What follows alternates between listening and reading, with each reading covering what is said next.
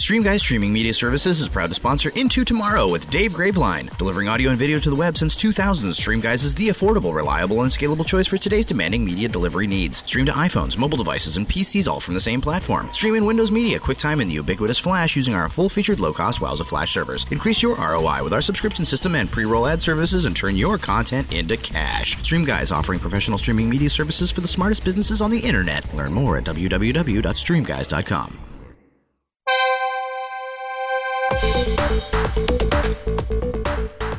Welcome back into tomorrow. I'm Dave Graveline during our 28th year on the air, covering the latest in consumer tech, all sorts of things available today and into tomorrow. We thank you for tuning in. Thank you even more when you call in and participate on the show. So please do that anytime, 24 7. If you've got a tech question or want to know more from one of our recent guests, whatever the case, we'll get answers for you and get you on the show.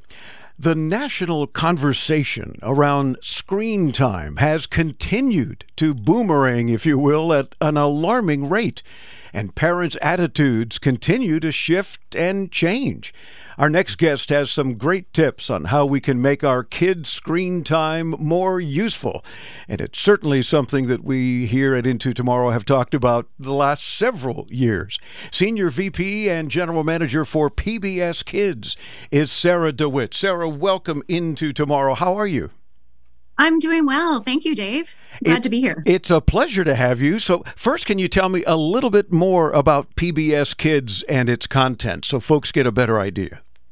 So, PBS Kids is the public broadcasting service for the United States, and we focus on educational, engaging content for kids. And that's across all platforms it's television, it's short form digital content that you can find on YouTube or the PBS Kids video app, and it's also games for kids because digital games are a great way for kids to practice educational skills, but also are really fun. They're a great way for kids to play with the characters that they know and love from PBS Kids shows like Daniel Tiger Tiger and Wild Kratts and Curious George. So uh, PBS Kids is focused on kids two to eight with all kinds of exciting content. And what's cool about it is that the screen time then is at least educational. It's not just uh, you know weird things or stuff that they maybe even shouldn't be seeing for that matter, uh, or stuff that doesn't seem to help them or the parents. So this is really good content. Yes, we work with advisors and educators to really make sure that what we're putting into our content is based on skills that kids need to learn to help them get ready for school, to help them practice their skills over the summer when they're out of school.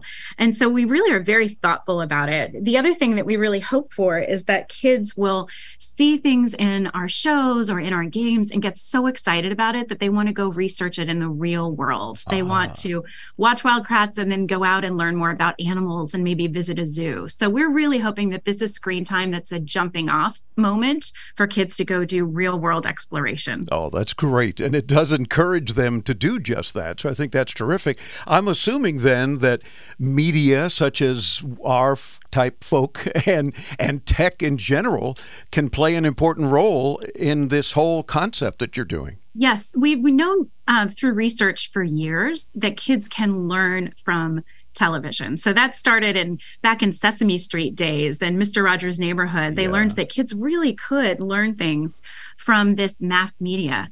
And so what we're trying to do is really um, make sure that parents understand that all media isn't the same. You can make choices for your kids and help guide your kids to things that really are going to have a positive impact on learning, on behavior.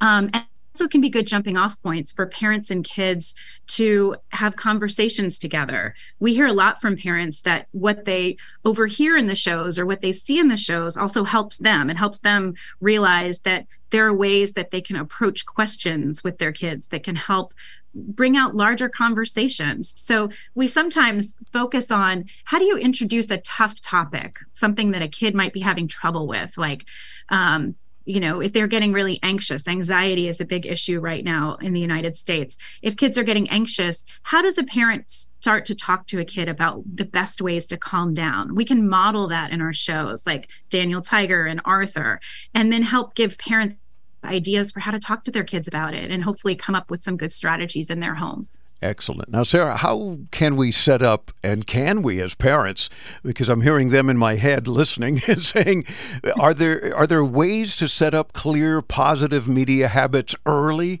in our younger kids? Yes, absolutely. So, you know, our media starts from ages uh, starts at age two.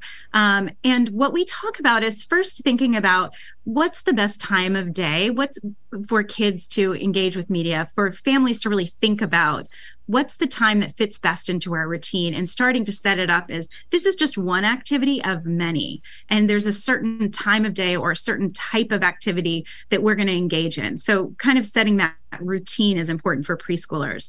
But the other i think even more important habit is for parents to recognize that they need to talk to their kids about the media that they engage with. Because we know from research that if parents talk to kids about the shows they watch or the games they play, the learning gains are going to be greater.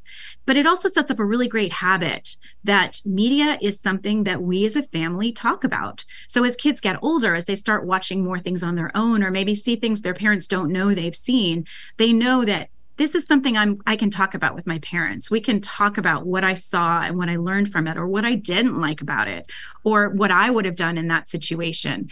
Um, so if parents start to build that in, like at dinner time, saying, "Oh, what did you watch today? Well, what happened on Odd Squad? What was the problem they were trying to solve?" That starts to set up an idea that families talk about media. And that's really going to help kids with their critical thinking skills over time and also help parents and kids really communicate about media.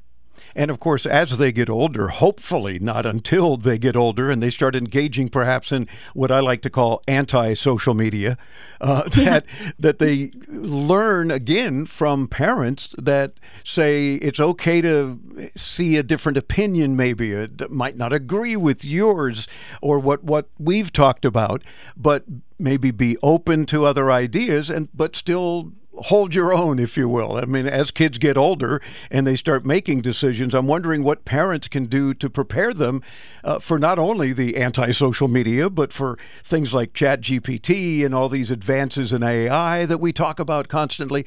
I mean, the kids are being bombarded, and we think it's tough for us. Right. It's so true. And I think that's where we get back to like conversation being important. So if kids see something in a show, um, if they see some kind of issue come up, like I think about there was an, an episode of Arthur where all the kids were obsessed with a video game and it was all they were talking about and all they were doing. And in the show, they started to realize that they weren't talking to each other as much and, mm. and they were getting kind of obsessed with who they were playing with online without thinking that person is being a real person.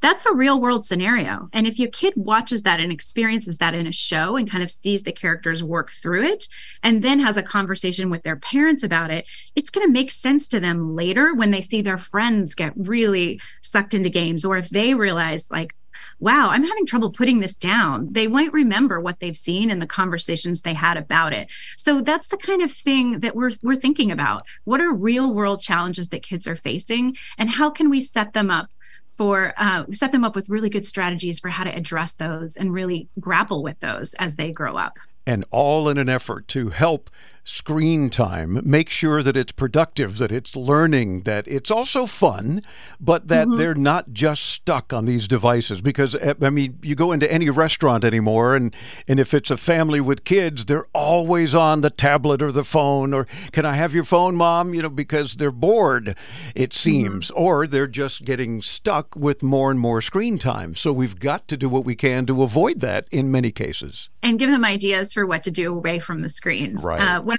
favorite episodes of Daniel Tiger's Neighborhood is when they're waiting in a restaurant and they come up with games to play at the table with each other. And I really every parent sees that because there's some really fun things you can do without having to pull out that tablet. Ah, terrific. Sara, you're a delight to chat with and some great ideas. More, of course, when you visit pbskids.org.